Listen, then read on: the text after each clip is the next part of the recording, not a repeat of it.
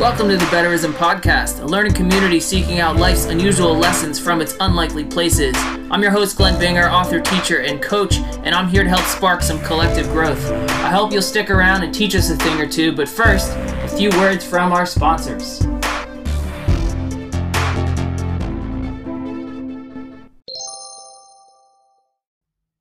This episode is brought to you by Mito Life. Mito Life is a health and wellness brand.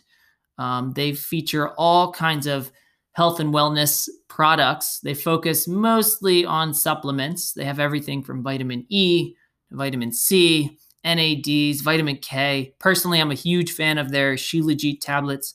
I put some in my coffee every morning to help me think a little more clearly, process things smoothly, that sort of thing. Um, but again, they they kind of focus on all across all health and wellness products. Um, their goal is to be innovative and effective, trying to help people become less stressed, uh, more energized, and live happier lives. Um, I do also recommend checking out their podcast, Mito Life Radio. The host and owner, Matt Blackburn, does a really great job in educating listeners and, and his audience about what supplements are right for them. Um, you can find them online at mitolife.co. That's M I T O L I F E.co. And if you use promo code BETTERISM, you can get 15% off all of their products. And there's no restrictions there. Um, again, that's mitolife.co, promo code BETTERISM for 15% off. Please go check them out. They do a really great job in educating and sharing the knowledge. And I think that is a lost art this day and age.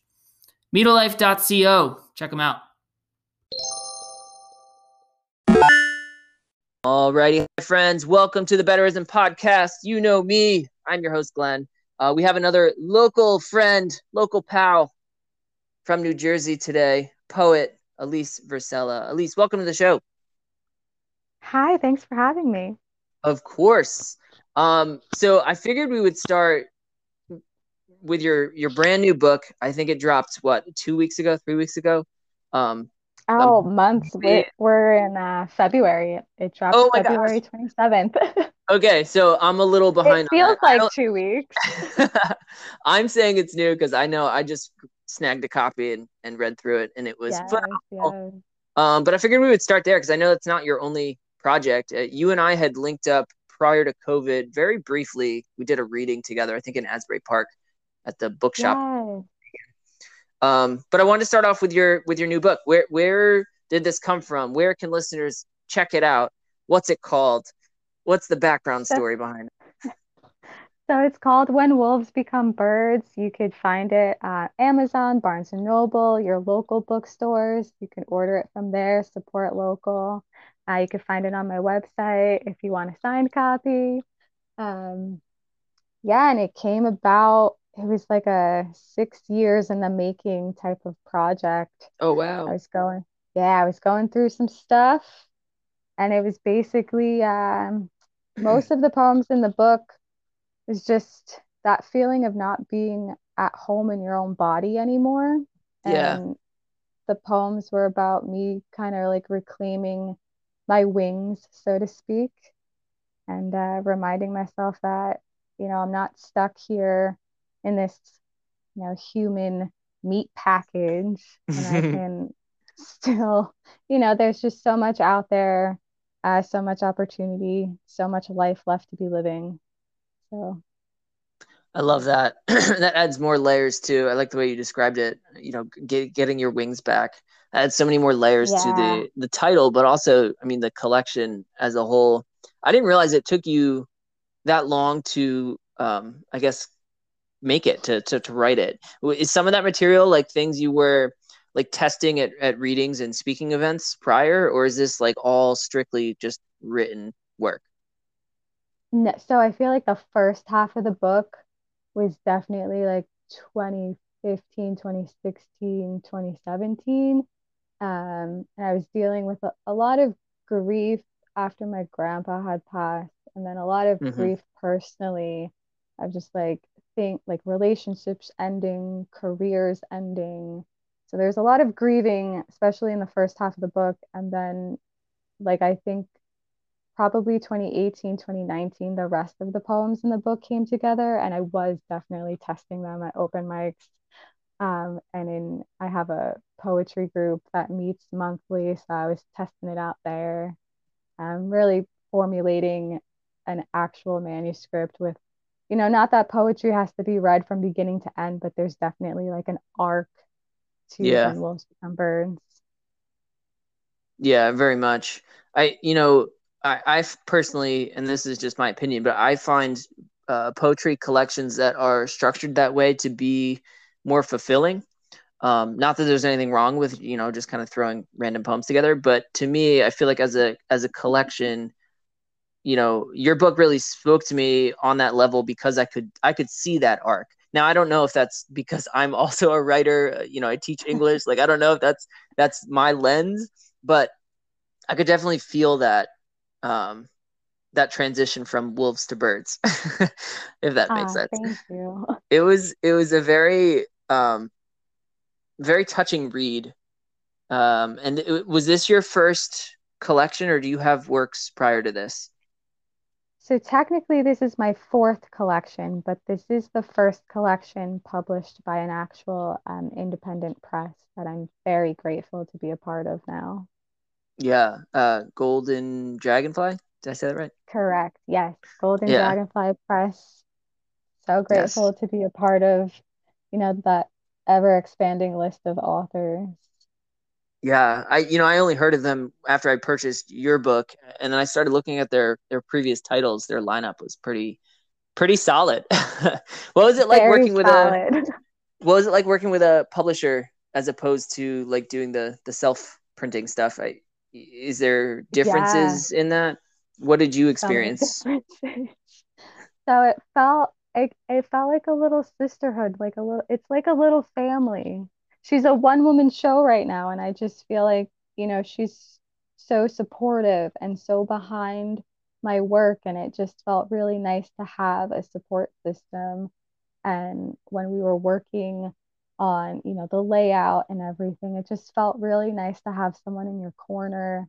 And she puts together all the graphics for the marketing, and it just I hmm don't know, someone someone else to celebrate with and get excited about the release with, um, which I didn't really have with the self-published titles, Yeah, aside from, you know, with my own family and friends. But it was kind of nice to have like an actual person in your corner behind you, like helping you birth this baby, essentially. Right, like a midwife. Yes, I mean essentially that's what especially um, you know the small presses, the independent presses. Which, by the way, listeners, please support your local small press, um, because that money goes back into into the the community, not into Jeff Bezos' rocket pocket. Yeah, You know, dick rocket. yeah, I don't I don't even know what the hell that was. Um, but That's a whole different podcast. yeah, we can we'll do a part two for that one. Um, so let me ask you: has has poetry always been an outlet for you, or do you have other creative um, outlets as well? And poetry just tends to be the main one. Poetry is definitely the main outlet I find. I found my strength, my voice, my confidence with it. Um, but there is the moments in time where you experience some writer's block, and I do take to painting to kind of relieve that. It's a Mm, different kind of meditation almost. yeah, all art is therapeutic, you know, and, and this is kind of why I asked because I know like when I hit writer's block, I need to do anything else besides look at the screen, right? Like Yes, so, sometimes it's just simple. It's just like, all right, I'm gonna go for a bike ride, you know. Other times it's like, okay, I'm gonna pick up the paintbrush, or you know, or I'll do one of these house chores that have been staring me at the face, you know, the past couple weeks, you know. Yeah. Um, that's cool. So what kind of what kind of painting do you do? Uh, do you have like, is it kind of just like freestyle? You have you use oils, acrylics, wash? I mean, do you have a specific thing, or is it more of just a meditation for you? It's definitely a meditation for me. I don't have a specific medium. I really love oil painting because I think it blends so nicely, but the Yeah. cleanup is atrocious with the Yeah. turpentine, and I can't. And Yep. just the dry time as well. Like I'm not a patient person, so waiting for oil paint to dry yeah. but it it comes out so nicely in the end and i think it's like a, a test in patience. So mm. anything mm. that helps me learn patience i think is a, a necessary thing. Yeah. Would you say that uh, poetry is the has an equivalent or it like kind of teaches you that realm of of patience in any way? I don't think necessarily patience. I think for me, every time I'm writing a poem, I think something else is moving through me or I'm trying to move through something. Interesting. Um, so, yeah, the poetry is definitely more so like a catharsis, whereas the painting is like definitely teaching me patience, definitely teaching me not to be like such a perfectionist, also. Because mm. there have been moments where yeah. you just like, no, I'm just going to fix that a little bit, a little bit more. And then you've ruined the entire canvas and have to start over. yeah, I, I, know how that goes. I, I can't say my mother was an oil painter. Uh, she still is, I should say. But um, you know, growing up, I can't tell you how many times she'd get frustrated at the canvas and have to like, you know, yeah. scrape all the stuff off and start over. um, it's like horrendous. Yeah, right. Do you find any layovers between the two? I mean, art, you know, all art has creative crossovers, but do you find any specifics between painting and poetry? I think a lot of times the painting can influence the poetry and vice versa. Like whatever, mm. I hmm. feel a lot of like when wolves become birds was very animalistic, very nature based. So I think most of my paintings, if you could see my space right now, it's just a bunch of winged creatures and like wolves and foxes. So it's very much like a theme in my life. right, right. And it's funny too because those kinds of like little those themes can follow you, right? Like I, for example, I don't want to make this about me, but I this poetry book that I'm working on is kind of like a couple to the this novel thing that I'm trying to drop, and the theme within the poetry book is very much experimental, but also um, I've been calling it glitch poetry because it, it's I'm oh. trying to like combine you know like programming coding but like as an art form like with poetry. And oh, what awesome. what i'm thank you. What i'm noticing is that that crosses over into like what you know when i'm finding some other art form when i have writer's block and i'm sitting down and like doodling in my sketchbook or something you know the theme of that like glitch or or like almost like vaporwave kind of like follows into my doodles which i don't know if it's subconscious or if it's you know the universe just kind of saying okay right this is your theme for the moment for the next couple of weeks you know? Yeah. Do you do you find that happening to you at all when you cross over? I mean you kind of mentioned between the um the painting and the poetry but like what about like life in general? Do you notice yourself being more attracted to nature because of this I think so. Absolutely. I've been on a kick for a few years now where I'm just incredibly interested in all different types of birds of prey. Um, there's one vulture that I came across that I can't remember the specific like scientific name of the vulture right now, but it basically eats it ingests bones. That's its primary source of like sustenance. It Whoa. takes these carcasses, drops it from like a very high height, breaks it up into small pieces, and that's what it eats. It eats bones. And at the time, I was working at a chiropractor, so bones were very predominant in my daily life. so I felt like it all was just coming full circle. Like I'm painting rib cages with like flowers bursting forth from them. I'm working at a chiropractor. I'm looking at this, you know, predatory creature that ingests bones for its meals. And it all just became very like synchronistic. Isn't that strange too? Like how like life just does that to you? You know, like you don't really if you're not paying attention, you wouldn't notice it. But like I, I feel like as a poet, you you know, I, I know I speak for myself as a poet. I notice the smallest little things, but yeah. it's strange when those things kind of line up, right? Like your your yeah. professional day job life and then your creative life, and you're like, huh, that's a weird coincidence. It's almost like it wasn't a coincidence. yeah, um, it's kind of like you're meant to be on this path, like, because everything's just, you know, encircled you. Yeah. Right. I mean, those those kinds of elements, those themes, they do spiral back, and sometimes it's years, sometimes it's weeks, sometimes it's hours. It's it's very strange, and I I find that it influences my writing um, when I do notice it. That being said, you know, I'm only human, so I don't notice it every single time. But where do you where do you gather that inspiration from? Do you try to hone in on that those circle backs, or do you kind of just inspiration hits you and you just need to you just use it? Yeah, sometimes I'm definitely trying to hone in on something. If you know, especially for me, I think poetry makes the the mess, like the tangled wires in your brain, like straighten out. Um, but I feel I lost my train of thought. I feel okay. that, right? Because I just feel like, yeah, inspiration does strike me. Like I could be reading a line in a book, and this happened recently. I was reading Olivia Laing's Funny Weather, mm. and it was basically it's art in an emergency. So she had an essay on um, refugees stitching closed their lips in protest. And that line hit me so viscerally that I just started, like, I had to stop reading and I started writing. And I came, I don't even write in form often, but I wrote this Sestina based on this essay of hers. And so I think sometimes inspiration just hits you when you're going through life, you know, not really looking for anything. But other times I do want to make sense of the mess that's inside my body. So I do, you know, actually try to hone in on something. Mm-hmm. I think going back to patience and like the art teaching me patience, I think maybe in a sense the poetry is teaching me to be present. I like that. And that makes sense too.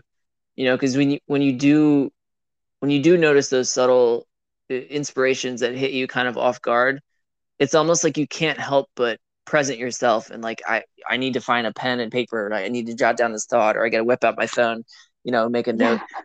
Yeah. Uh, it's it's one of those things it's like if you if you hone that skill, you can kind of like figure out a system for yourself to like to like manage that inspiration when it does hit. And then other times it's like impossible. Like I, you know, there will be times where like I'm in the ocean and you know something just hits me the way this the way the sun is like off the wave or whatever. And I'm like oh man that would be really cool to write down. But like I have I'm literally in the ocean. Like I can't write it down you know? So I guess where I'm going with this is like do you how do you have a system for managing that? Or are you just completely you know off the cusp fly by the seat of your pants like when it hits it hits I'm ready I think I'm definitely chained to a muse. I know some writers are very diligent. They get up at a certain time, they write for a certain amount of time. Mm-hmm. I am not that writer. I've tried to be that writer, but I am not. I, yeah, I'm just chained to the muse. Whenever she hits, she hits, and then, you know, I just stop what I'm doing.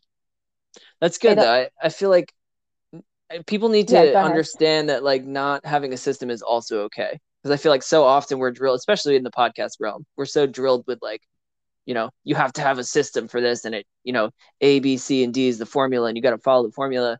And like while that's all good and well and there's nothing wrong with that there are also people that work better without systems you know? Yeah it could be a little like constraining. Yeah right. And especially with something like art you don't want to limit yourself you know like yes there's the editing process where you're trying to you know you're you're formulating to the business. You're trying to make something that's going to be published and hopefully make some money if that. But you know ultimately when it comes down to it that's not really why the artist makes the art you know? The the art is coming from like inside of you. I think you said it before. It's like you have this this thing is like in your body and it just needs to come out. It needs to find shape or form somehow, whether that's on a canvas or in a poem, you know? Yeah, 100%. I feel like and my best lines, I feel and like other people have pointed out like what their favorite lines are in certain poems and I do remember like those are the poems, those are the lines that I didn't think too hard about. I didn't set out to like write a poem about this. It just like it was like a possession. I feel like those poems are like possession and like something else is taking control and those turn out to Mm, be like the best poems. So I really do feel, you know, like when inspiration strikes, you just let it move through you. yeah, like connecting connecting back to Yeah. source, as the Yes, spiritual guides would 100%. say. Yes. Um, what's your so what's your like I want to switch gears a little bit. What's your physical process like? Do you write on your phone? Do you have a laptop? Do you have a notebook, paper, sketch pad? Uh, How do you when you're when you're trying to take it from idea and concept to actual poem, do you have a system there? Yes, I do have a system. It usually starts out with a few sentences on like a post-it note or scratched onto like a notebook uh, paper, but then it, it does always fully come together like in a Word document, 100%. Mm. Would you say that changes uh, depending on the project? Like if you're if you're writing one poem versus a collection, like a manuscript, how do you manage that difference? Oh, I think no, I think if I'm trying to put together a manuscript at that point, it's taking stock of what Word documents I have that kind of connect. Like I feel like I just start writing poems, I gather a whole bunch of them, and then they all kind of start to form their own theme. And then some like a manuscript slowly starts to form itself. Mm. How long have you been writing? Has it has it been one of those art forms you've just always done your entire life, or is it something you kind of picked up I definitely feel like I've been doing it my whole life. I started, I always kept like a diary, like when you were a little kid and you started writing in a diary. Yeah, yeah.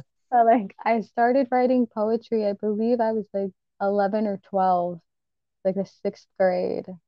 And then I didn't really start taking it seriously until I believe it was my sophomore year of high school because I did a creative writing class.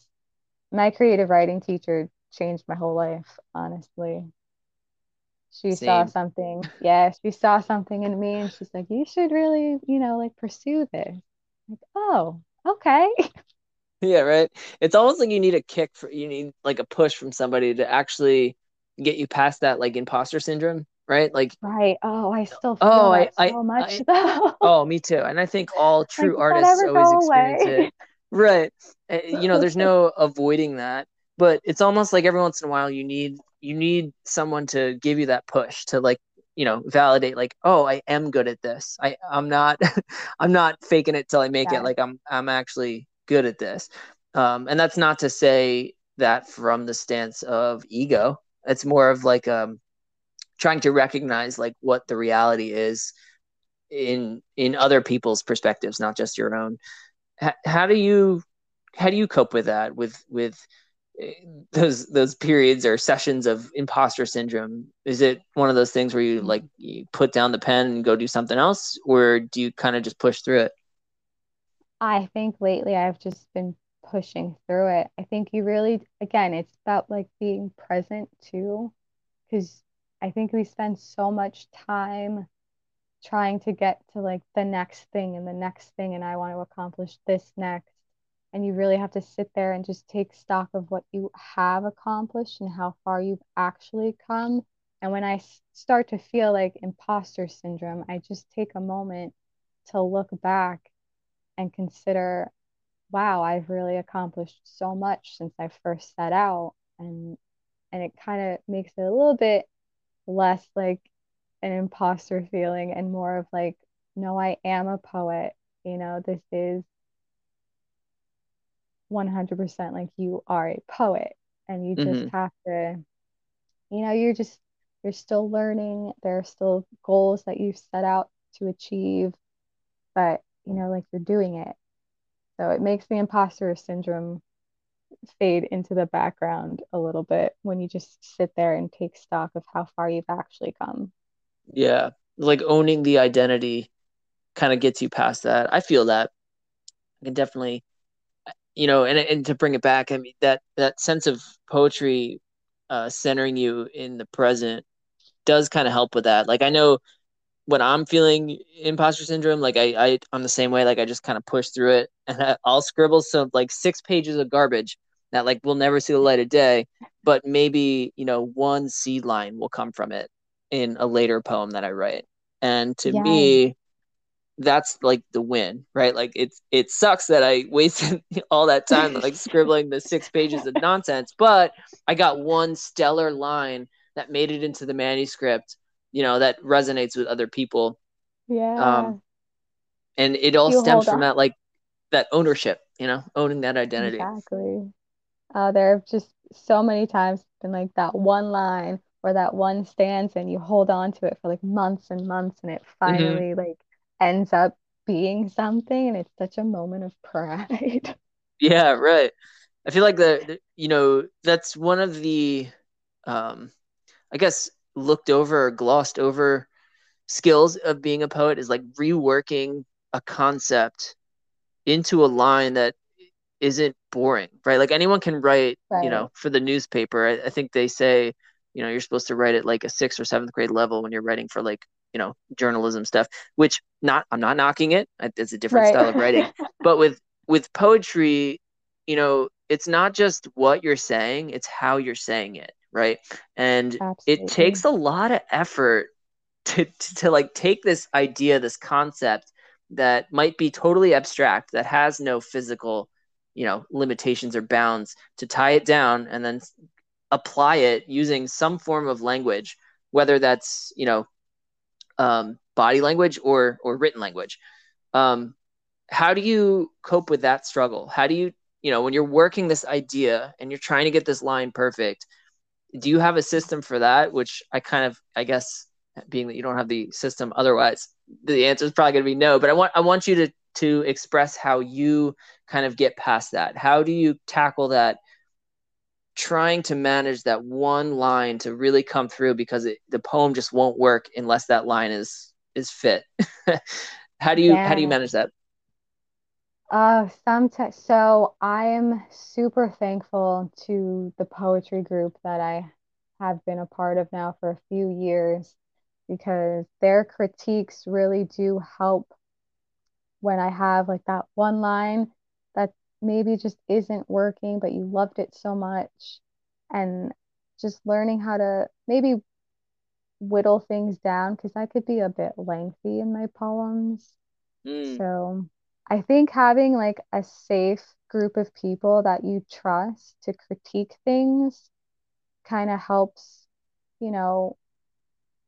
I feel like poems can be like puzzles.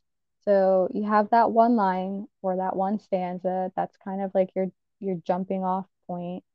You get something together, you know, months later, and you have like a group of trusted individuals critique it and it it really just becomes something so much more fine tuned and really so much better. I think I feel like my poems have definitely gotten better because of that group. Yeah. Um, yeah, I think there there's also a big like learning how to let things go. Yeah. like there have definitely been lines that I've loved so much, but like they just don't work. And you have to cut them and you have to let them go. And sometimes, I mean, I had one poem, you know, the group said, this is more like two poems. You should, you know, separate them and make them two individual poems. So, mm-hmm. in that sense, you're not really losing anything. In that sense, you're gaining two poems instead of one. Yeah. But yeah, How do you? I think... Yeah, go ahead. Go ahead. well, I was just going to follow up on that, but if you had more to say, because you might answer my question. Oh no, that's pretty much it. I think cr- having a trusted group to critique you, uh, really really helps you know, the the puzzle that is a poem and when you have individual lines that you really love but you don't know where to fit them. Right. You know, just having another group, it kind of it aids you in that. So there's there's two points that I want to dig into a little bit here. Um, first one, which might be might sound easy, but probably not easy to answer. Um, how do you how do you deal with letting one of those lines go? Like for me, for me, if I'm if I'm editing a poem and a line doesn't work, but I really like the line, I have a, a seed document in my Google Drive where like it's just a bullet point list of like lines that were really well written, but like didn't fit in the poem, and I kind of like I throw them there in case I want to use them later for something else, like if they work in another poem, Yeah. right? So I'm like I'm like I'm letting it go, but at the same time, I'm not letting it go. You know, how do you deal with that? How do you do you like just totally erase it, like let it escape, or or what? I think it's a little bit of both. I think if there are individual lines that I really love that didn't work in a particular poem, I might I do the same thing. I do have like a, a notes section of my phone or, you know, just like on the laptop, just like untitled, unfinished things just Mhm. sitting there waiting for inspiration to strike. Yep. Um, but th- then there have also been times where I've just completely trashed it. I think I've always been the type of person that just kind of does let things go. Like I trash a lot of things. I don't keep a lot of like tchotchkes or, you know, lots of things are just discarded every yeah. couple years. Right. And I Right. feel like I, I have to be that same way with poems too. Like some poems just don't work. Yeah. And yeah, I've just just deleted the file. The files have been deleted. They're in the ether of wherever deleted files go. Right. And you let out, you know, you hit the delete button, you let out that long sigh, like, ah, Yeah. Just like, all right. Because I do know, like, when wolves become birds existed in multiple iterations before it became when wolves become birds. And Right. there were a few poems that, like, didn't make the cut.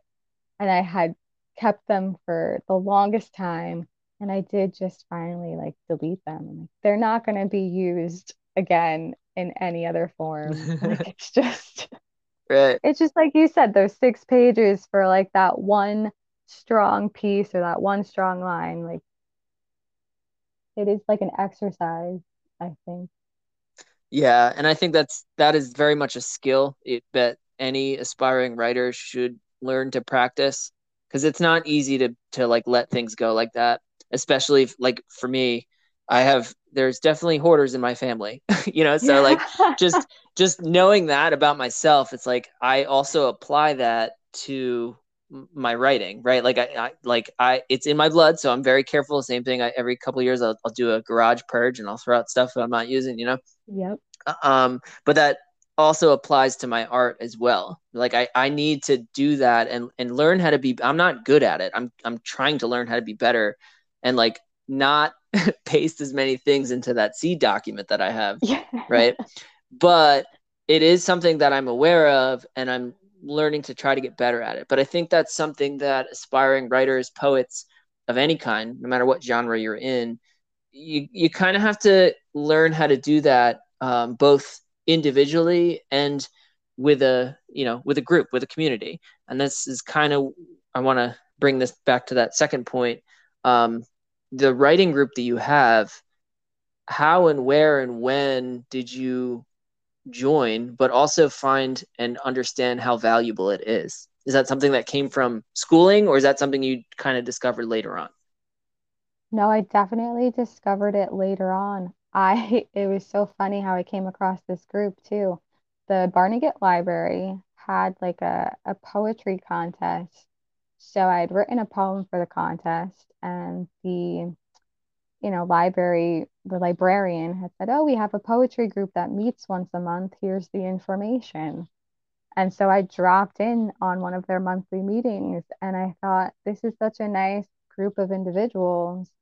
And, you know, they're all like retirees. This is what they do for fun. And they're really talented. They're really good at it. Some of them also have books out. So this is like my schooling essentially, because I didn't go and you know go to college and pursue this right so any kind of outside learning experience i could get my hands on i grabbed um, of course and and yeah it's been i think like four or five years now that we've been meeting and it's become a little family. And i really once i started getting poems published in journals and it, i mean these were poems that this group had critiqued and that i had you know gotten over i guess you know because we all have a little bit of an ego and you don't want to let things go. Right. But when i did edit these pieces and saw them published i was like this is really important to have a group of people whose opinions you trust yeah you know because that's another thing like there are always going to be people who maybe don't like the piece, but it's got to be up to you. Like, do you care if that person doesn't like the piece? Like, whose opinion do you actually care about? Um, and I found this group of people who are just so like they really want to see something be the best it can be. Mm-hmm. I mean, at that point too, they become friends because you're you're so close and you're on that intimate level where you know they might not like your piece but they'll they'll give you the criticism because they care about you and they want the piece to be as best as you want it to be you know? Right. Um, absolutely. I, this this has been a this is comes up a lot when i have guests on the show who are writers poets um, they talk about the value of of that writing group uh, whether it's a large one or a small one or a local one or a digital one they always it always comes back to like how how valuable that feedback is from an authentic human being right? Like anyone can you know write a review on amazon but that's not really the feedback when you're at least when you're workshopping something it's not really the feedback you're looking for you know? Um right. i feel like i was you know I, part of my schooling comes from um, creative writing classes and, in writing classes. So like I kind of grew up in that environment, kind of already I already knew that there was value in that. You know, it's a little weird, you know, when you're like 20 and you're workshopping a, a poem in a class where one person's writing a you know a rom com and somebody else is writing like the science fiction thing. That's a that's a little tough, right? Because that's that's more of academia. But I think the value really comes from like choosing that group and like really being careful about who you surround yourself with because not only are you mm-hmm. going to become friends with those people and you know get the criticism and the feedback that's going to improve pieces but it's also going to affect your your future writing your future art um, and your your just general aura right like if you hang out with yes. like negative people all the time you're gonna be negative you don't you want to be careful 100%. about that so i guess where i'm going with this Alise is i want to know like how do you how did you know that these were your people? How did you know in your heart, like, yes, these these people, they get it, they understand my work, even if they don't like it, they're giving me value feedback. Like, did you have a criteria, or did it just kind of like hit you, like, oh, these are the right people? I think it just hits me because it it really is like how you feel when you I think for me, anyone I hang out with, it's like how do I feel when I leave their company, you know, and I I consistently yeah. kept leaving these poetry groups feeling very uplifted, very much like my soul was lit alive again, you know, because when you're working a day job and you know it's very like uh, it's the doldrums of a day job, you know, and then mm-hmm. you meet in the middle of the week, you know, and it's just your spirit's just boosted again. And it, these people enjoy poetry. And it just felt you finally feel seen. Because i think as you know aside from the poetry community itself outside of that there aren't too many people in my life who are so you know gung-ho about poetry like i am or right. literature in general. So the more people that i can find who really enjoy it it yeah you leave the group, you go home at night and you just feel really like hyped up. I, yeah, I judge things based on like, how do I feel when I get back home? If I can't like fall asleep, I'm hyped up. That was a good group of people. Yeah, and I think it's important to pay attention to those like um I guess the second wave emotions, like when you're no longer with the people who are directly affecting your energies, like how do you feel when they're gone, right? Like if you feel drained, that's probably not a good thing versus like you're saying, you know, if you're so, still hyped up and inspired, that's that's a little bit better. Um and that's another skill set. I mean, you have to like learn how to choose those those people um because if you i don't want to like make it sound bad but like if you choose the wrong group of people you know that could hinder your progress whether it's with art or not you know it's true it's very true and those people that hinder your progress or like drain you or make you feel exhausted after you hang out with them those could be you know those could be family those could be friends that you've had for mm-hmm. quite some time and that's you know that's another grief that I think is not talked about that I think I was dealing a lot with in the making of When Wolves Become Birds. It's like, I think we become contented in certain relationships. Yeah. So you kind of overlook that you no longer feel hyped up and inspired in their company. So that could, it, that it is a skill. You do have to learn how to um, figure out which vibes are really, you know, good for you or detrimental. Mm-hmm. And you know, you have to know yourself too. You got to be honest with yourself. Um, it's it's the same thing. Like I know, um, artistically, creatively, I'm always inspired after a conversation who with somebody who is also creatively and artistically inspired right? Like if if i'm like right now i'm talking to you about like poetry right and writing. And right now like in my in my brain i'm trying to play podcast host you know but at the same time it's like i know when we get off this call i'm going to go sit in my backyard with my notebook just because i have all of these wild ideas flying around in my head. And again it might just turn into like the six page of scribble garbage you know but to me that's a sign of of that like what you're saying that the, those energies that kind of circulate right? Like if you pay attention to the signals you kind of uh, both during and after you kind of learn how to how to manage that in the moment. And it comes back to that like that presence that sense of of now. How do yeah. you how do you determine those gut instincts is it something that you think you know or is it something that you just you kind of just wing it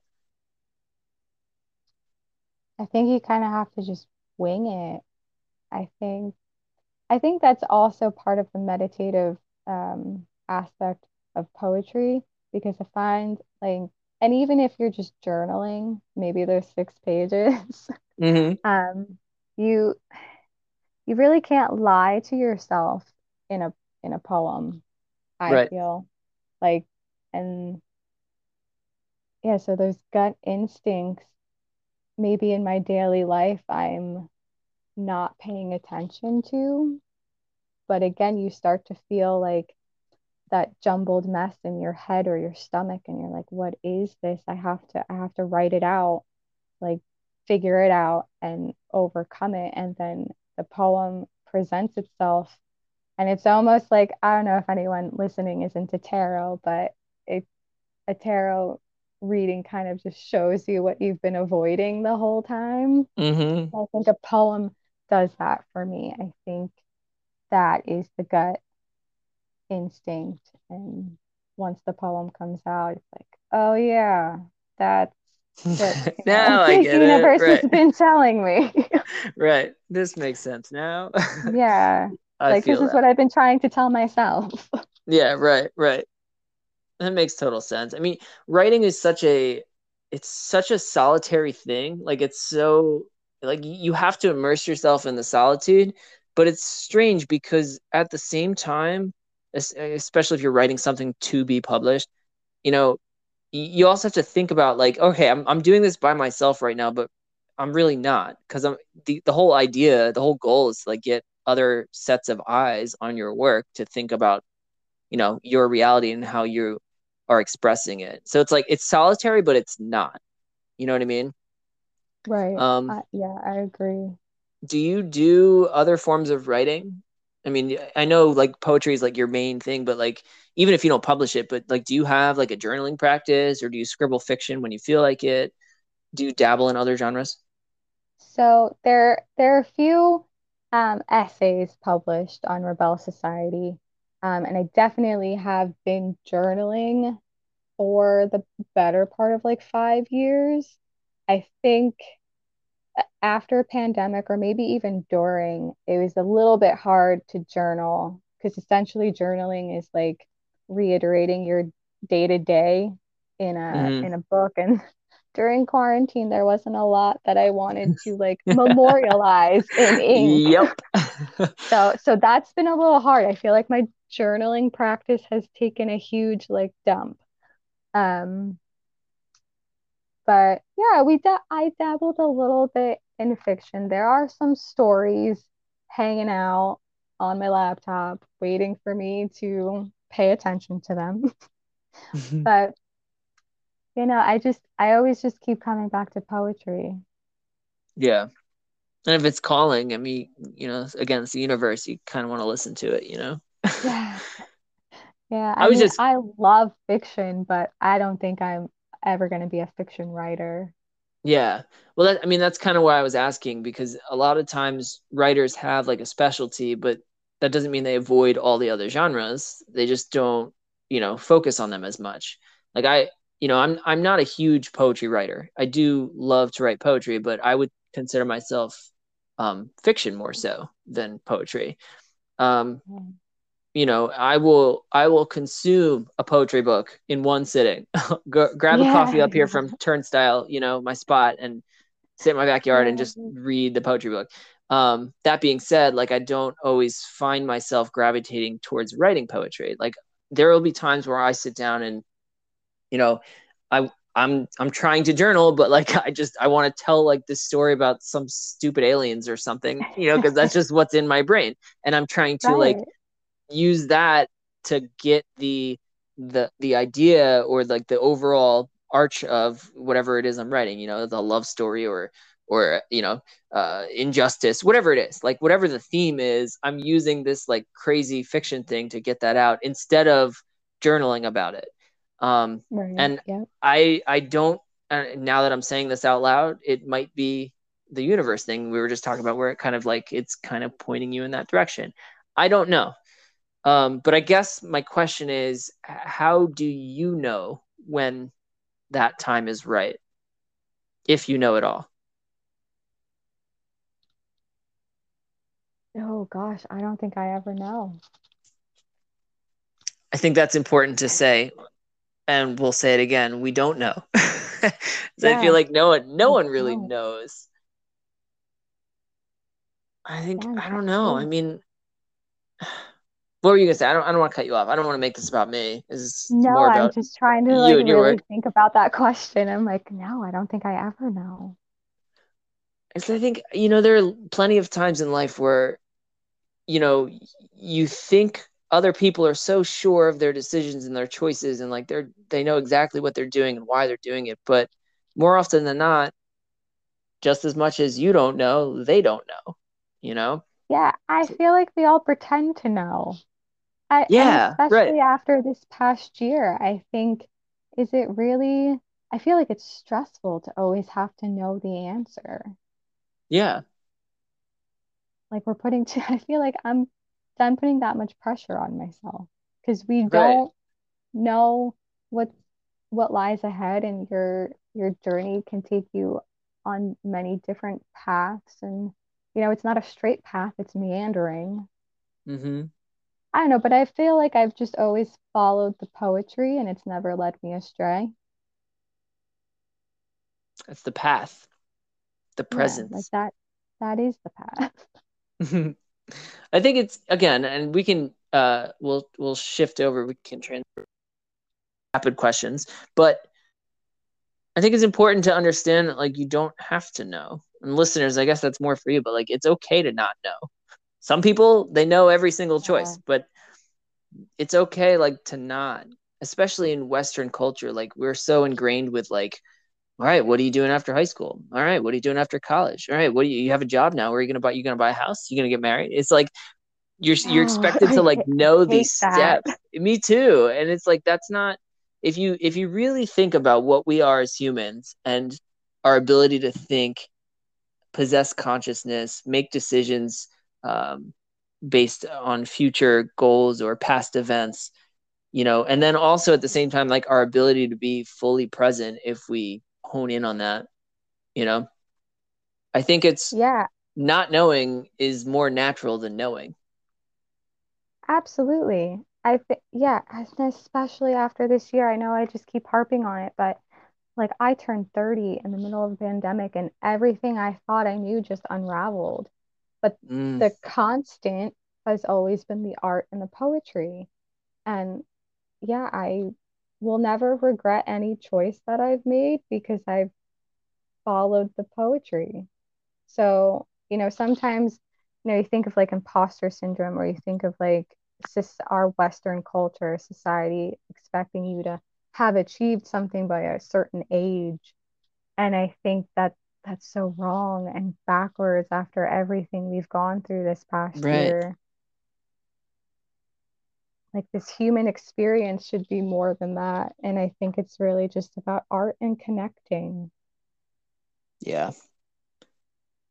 Um, the the one of the things that I've been trying to to change my um, I guess the way I just you know behave and engage with society is trying to and this is my huge takeaway from from you know COVID and lockdown and pandemic and all that stuff, but trying to really um, see where I could serve others, even if it's the smallest thing as just like holding a door open for somebody. But in this just I get this might be just who I am. I I don't know, you know, I, I, am a teacher and this could be just part of like ingrained into my subconscious, but like right. it, the big takeaway that I had was like, you just like, no one knows. Right. And like, we're all kind of going through this almost seemingly like pre planned system of like, like same thing, like go to school, get married, buy a house, get a job, blah, blah, blah.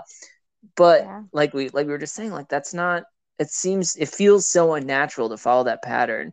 Right Whereas when you're kind of I don't want to say wandering aimlessly, but when you know you're when you're going through life and you you experience those opportunities to to service somebody else, even if it's the smallest thing or if it's a large thing, like like writing a poetry book. You're I mean the, the whole goal with that is to like help and, and and guide other people into thinking and seeing things in a different light not necessarily changing their mind, but like entertaining them in a way of like, this is how I experience the human condition, right?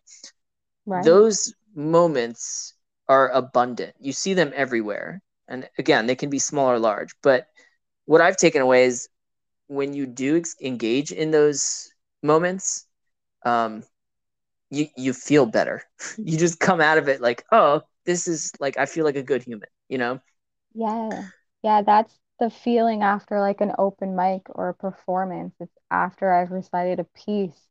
It's this moment of elation. And then when people tell you afterwards that like it spoke to them, it's that moment of human connection. And yeah, we do spend so much time on this like this path of like the things we need to accomplish in life because society says so. And poetry is snapshot of a moment and we exist like that's where we're doing our living yeah so, trying to like paint yeah. a picture of the now yeah yeah and just to be here now and yeah an open mic listening to other people perform their pieces and connecting with everyone after a show i mean that's god that's what i live for mm-hmm like Did that, you? That's it right there. Yeah, right. Did you find yourself, uh, you know, we, obviously we couldn't do like readings and open mics and stuff during lockdown and pandemic life, but yeah. when you're your first time back, I have yet to do one. Just to kind of preface this, but did, did you find yourself like being rusty? Like, did you have to like kind of gain your footing back, or were you able to just like jump back on the bike and you were fine? So it was a very weird thing for me because during you like like lockdown, I had done a lot of Zoom open mics which was really great because you got to essentially do them in like other states, other countries that I never would have been able to attend right. in person. So I, I met a whole bunch of new talented people. Um, but I found myself really, really nervous in front of a screen. And then when I finally got back to in person open mics, I found myself really, really nervous in front of people again. so it, yeah, it has been a it's been a little weird. Yeah, I'm um I'm I'm both anxious and also um, nervous for when I do take that leap again, read in front of people. Think, yeah, I think you should take the leap though because it it's kind of like it's so cliche, but like riding a bicycle. It's like muscle memory, I think. Mm-hmm. Yeah. Once you've been doing, I feel like once you've been doing it for long enough, yeah, you're you're I don't know, my muscles have started to like just relax back into poems. And now since the book's been out for a few months now, I've just kind of made a home in each poem. So I feel like I'm not nervous to recite them anymore. Mm. Well, it's like a musician, right? Like a, a band, yeah. an artist. Like once you do it enough, you kind of that muscle memory, like you're saying, like you know, you remember, like oh, this is the hook. This is the part where like you yeah. know the fans love it. So you know, it's the same kind of thing. It's um, it's weird. I, you know, I I used to run uh, stories by the sea several times, and I, we were actually I was going to get you on the bill for right before COVID hit. Oh and then, my god, yeah. and then like you know I, this year it was kind of like iffy wishy-washy like can we do events can we not um, and just with the book launch and stuff i decided to wait until next year but it's just um, it's a little strange like being absent from that um, i want to say experience or emotion and then jumping back into it and i you're totally totally totally right here i should definitely just rip the band-aid jump back in but yeah yeah, it's like uh, jumping into a pool, you know? Like. I am the kind of person who wants to like walk in. yeah. but, but it's always it's better just to jump. yeah, right. Just cannonball into the deep end, you know. Yeah. Because it really it's the reward afterwards, I mm-hmm. think. And like again, connection is I mean what I'm always striving for when I go to these events. Like I want to connect with people. Um like-minded people as well and it is yeah. you know you leave and like you're just elated and overjoyed and again like i said hyped up so it really is you know i missed that during lockdown so yeah it's been scary to like get back into it i'm still like a ball of nerves before they call my name of course but yeah but it is it is nice and i hope to see you back in front of a mic soon well, we're definitely gonna have to link up offline here um, at some point. I know we do. We're in Asbury a lot, so we'll grab one of those open mics. um, all right, this is. I think this is a good spot to. Uh, we'll, we'll bring it full circle with the poetry as being present. Um, you want to switch over to the rapid fire questions? Sure, hit me with them rapid fire questions. so I say this every time, and I'm sure listeners are sick of me saying this every time, but um, I call them rapid fire questions. Your answers don't have to be rapid. You can take as long as you want to answer them. But um, you know, I I, I kind of use this as a as a gauge. So I try to give listeners a sense of like who the guest is outside of their business and their work and the conversation. Mm-hmm um, that being said, you're welcome to like revisit things from the conversation if you want to. Okay. So, first one, and I know you have some good answers for this one. Um, what are you currently reading? Oh, what am I currently reading? So, I'm rereading uh, The Little Prince, but I just finished reading Consumed by Arifa Akbar, which was a beautiful memoir about her sister um, her sister had passed away from TB, which I guess in the UK before COVID hit had been experiencing like a resurgence.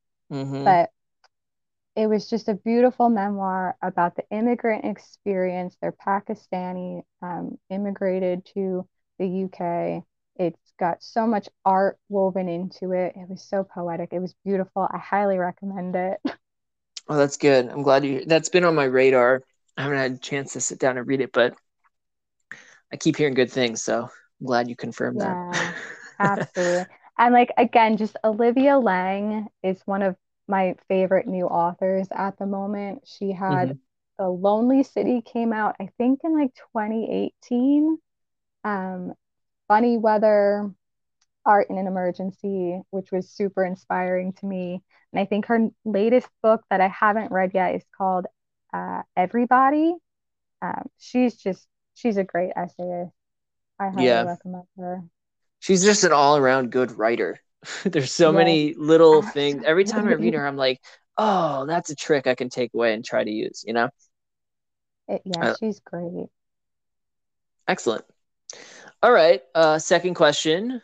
Uh, what's your favorite meal or dish to prepare and cook? It could be for yourself, for friends and family. Um, does not have to be fancy. I've had people on here who are like, yeah, I just like pizza. And then I, I've also had like pastry chefs on here who are like, oh, I make this crazy souffle thing. So basically, what's your what's your favorite your go-to your dish? Oh my god, this is all right. So two there are two parts to this. I've got a fancy dish that I make that I think I'm really good at making. It is a stuffed flank steak. But then my, oh my go-to meal, it's amazing. It's uh, it was a Pinterest win, guys. Pinterest win. I did not fail. It came out great.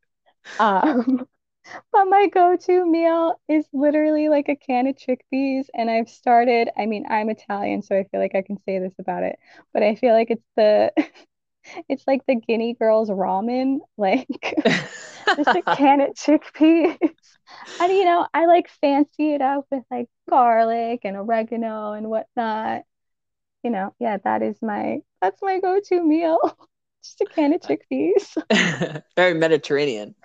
I do yeah. love chickpeas are awesome. Between that and I ask my wife. I I like she'll catch me sometimes with like I'll be like dipping chips in hummus or whatever. But yeah, every once in a while I'll break meal. out the spoon, you know, and it's just like just hummus.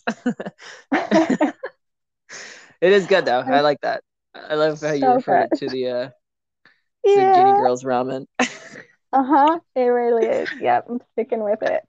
Excellent. I love the two part answer there. That's very enlightening. It's good. I got I gotta let the listeners know that we do we can cook. We can get classy. Right.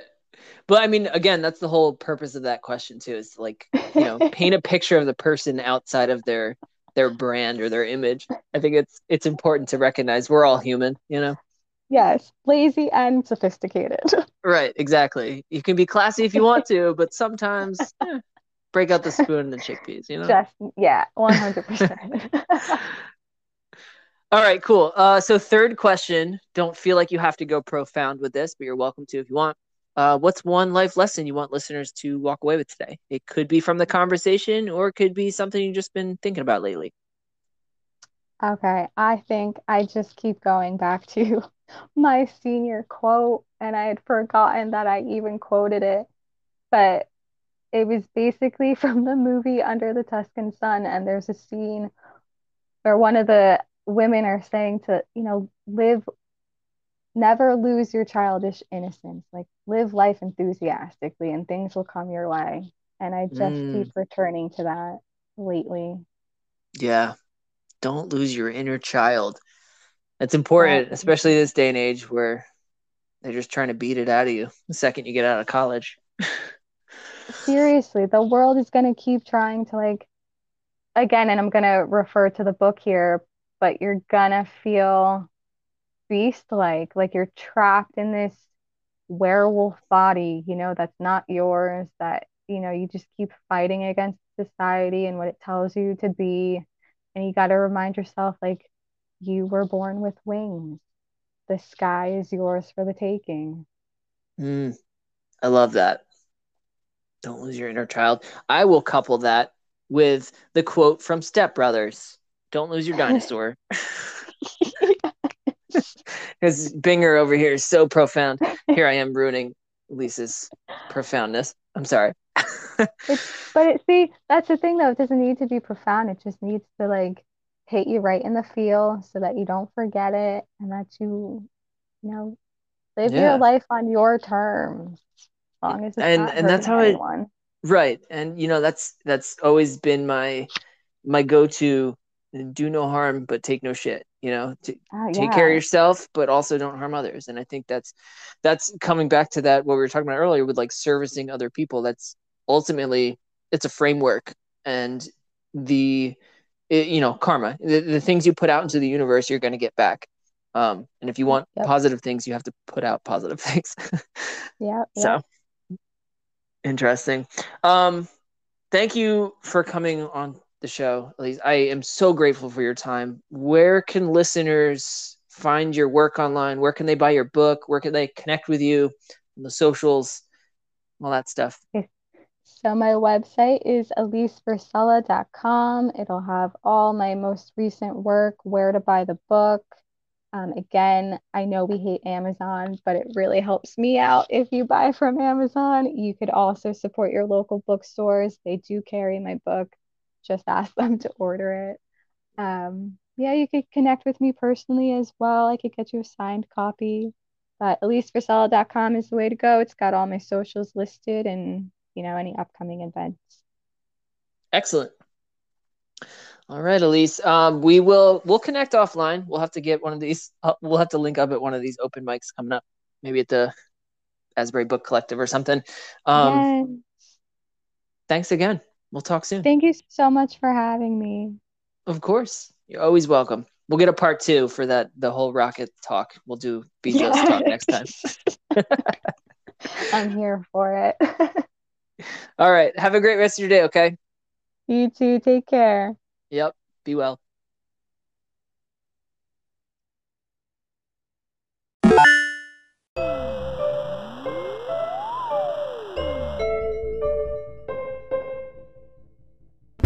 Well, that's it, friends. Thanks for tuning in. I hope to swing through again. If you'd like to reach out, uh, we'd love to hear from you. You can find us online at medium.com slash betterism. Be better at whatever it is you're building. And remember, friends, stay learning.